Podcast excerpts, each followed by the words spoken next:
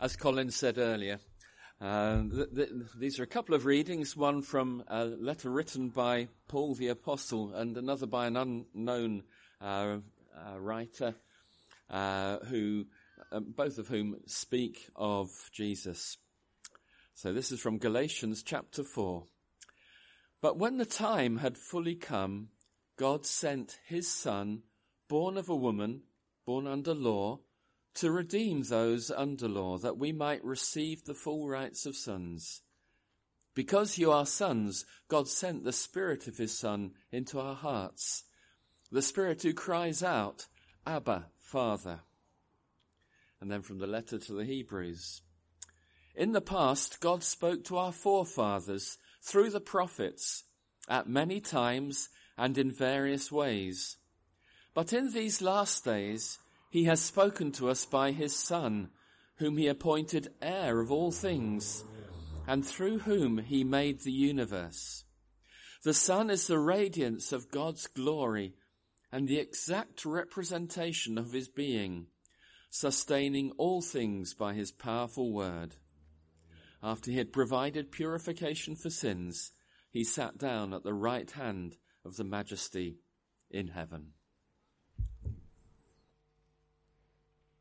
Um, in, in the little booklet, that there's a, repetition of one of the readings that we've had that Steve uh, read for us, Steve Berry. Uh, and if you'll bear with me, I just want to take a couple of minutes, literally, to um, just unpack that a little bit for us.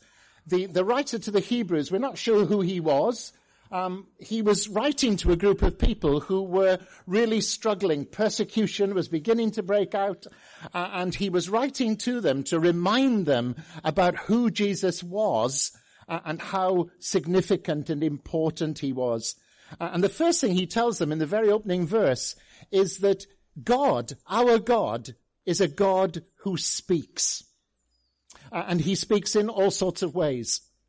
He speaks through creation a very eminent um, atheist scientist, I'll spare his name for his blushes, um, wrote in one of his books, if I didn't know better, I would think somebody made this world. Well, maybe you ought to be a little bit more open-minded. Um, somebody did make this world and God speaks to us through creation. The heavens declare his glory. The firmament shows his handiwork. He speaks to us through conscience. Those of you that are parents, I'm sure did not have to teach your very young children both how to do wrong and how to try to cover it up. They're, they're very good at it. Um, and we all know, don't we, that when we do something that we shouldn't do, our consciences begin to tell us what is right and what is wrong. That's God speaking to us. But He speaks especially through His Word. Uh, and the Christmas story is all about a whole pile of things that were said, some of them hundreds and hundreds of years before, lots of them, all of which came true in the birth of the Lord Jesus. and they are remarkable in many, many ways. Um, how all of these different things could fit together. Jesus, for instance, was going to be called a Nazarene, somebody from Nazareth. Well, that's where his parents came from and where he spent most of his childhood. Um, he was going to be born in Bethlehem. We've seen why, because the emperor commanded a census uh, and a taxation. But he was also going to come out of Egypt. Uh, and when Herod tried to kill the infants in Bethlehem, that was where Mary and Joseph fled. Uh, and you can just imagine how difficult it would have been to put all of that together. But God did. He's a God who speaks. And very importantly, I think, particularly in, in the situation we find ourselves living at the moment, He's a God who speaks truth. A lot of people speak, and not so many people speak truth, it seems, these days. But God does. And, and the Bible is full of God's truth. Um, Paul tells us that it was breathed out by God. Uh, and Peter tells us that no, none of the prophets of old just imagined what they wanted to say. They spoke because God first spoke to them. And all the way through from Genesis, the first book in the Bible, right the way through to Malachi, the last book in the Old Testament, they're speaking about the Lord Jesus. But then secondly, um, the, the writer goes on to tell us, but in these last days, he's, he's talking to the generation that were alive um, just after the crucifixion of Jesus. He says, in these last days, he's spoken to us by his son. I, don't imagine a couple of years ago any of us would have believed what these last couple of years have been like and you have people now who are getting very near to their 90th birthday who know exactly how to use Facebook, Zoom, Twitter, and everything else. And that's great, isn't it?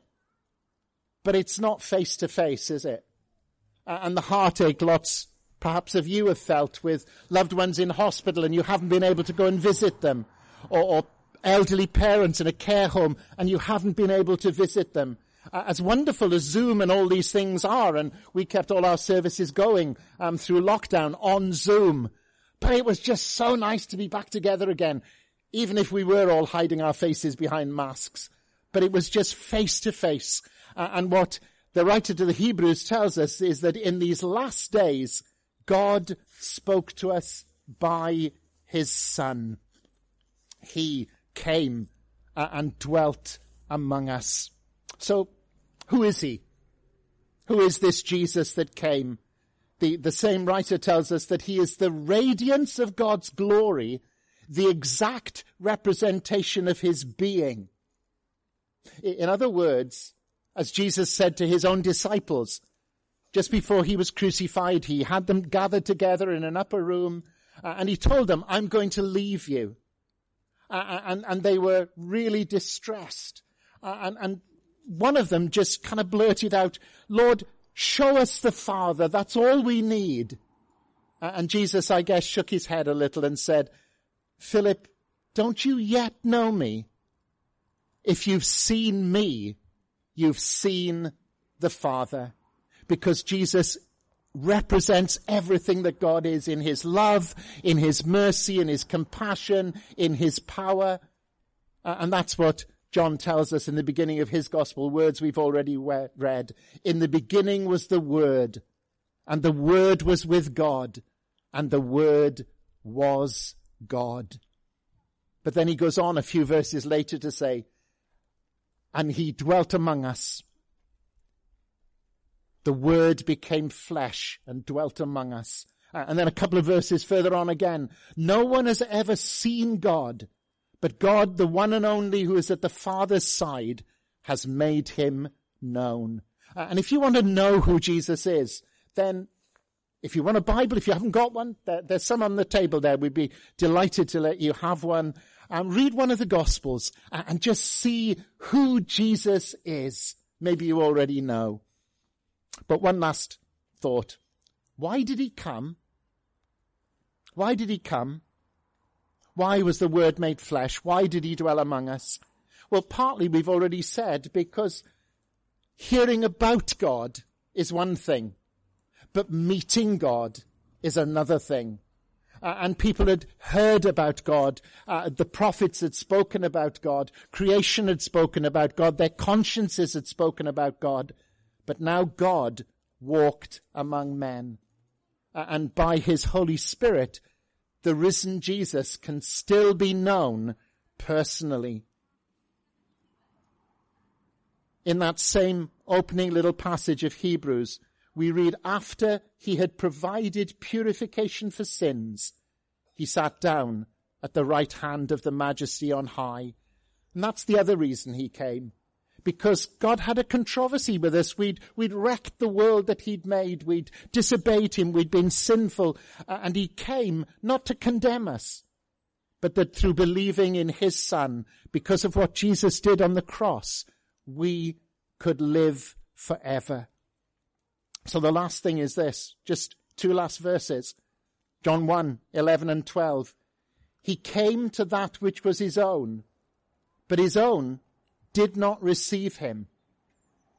That would be a sad end to the Christmas story, wouldn't it? He came to his own, but they wouldn't receive him, and they didn't. They crucified him rather than accepting him.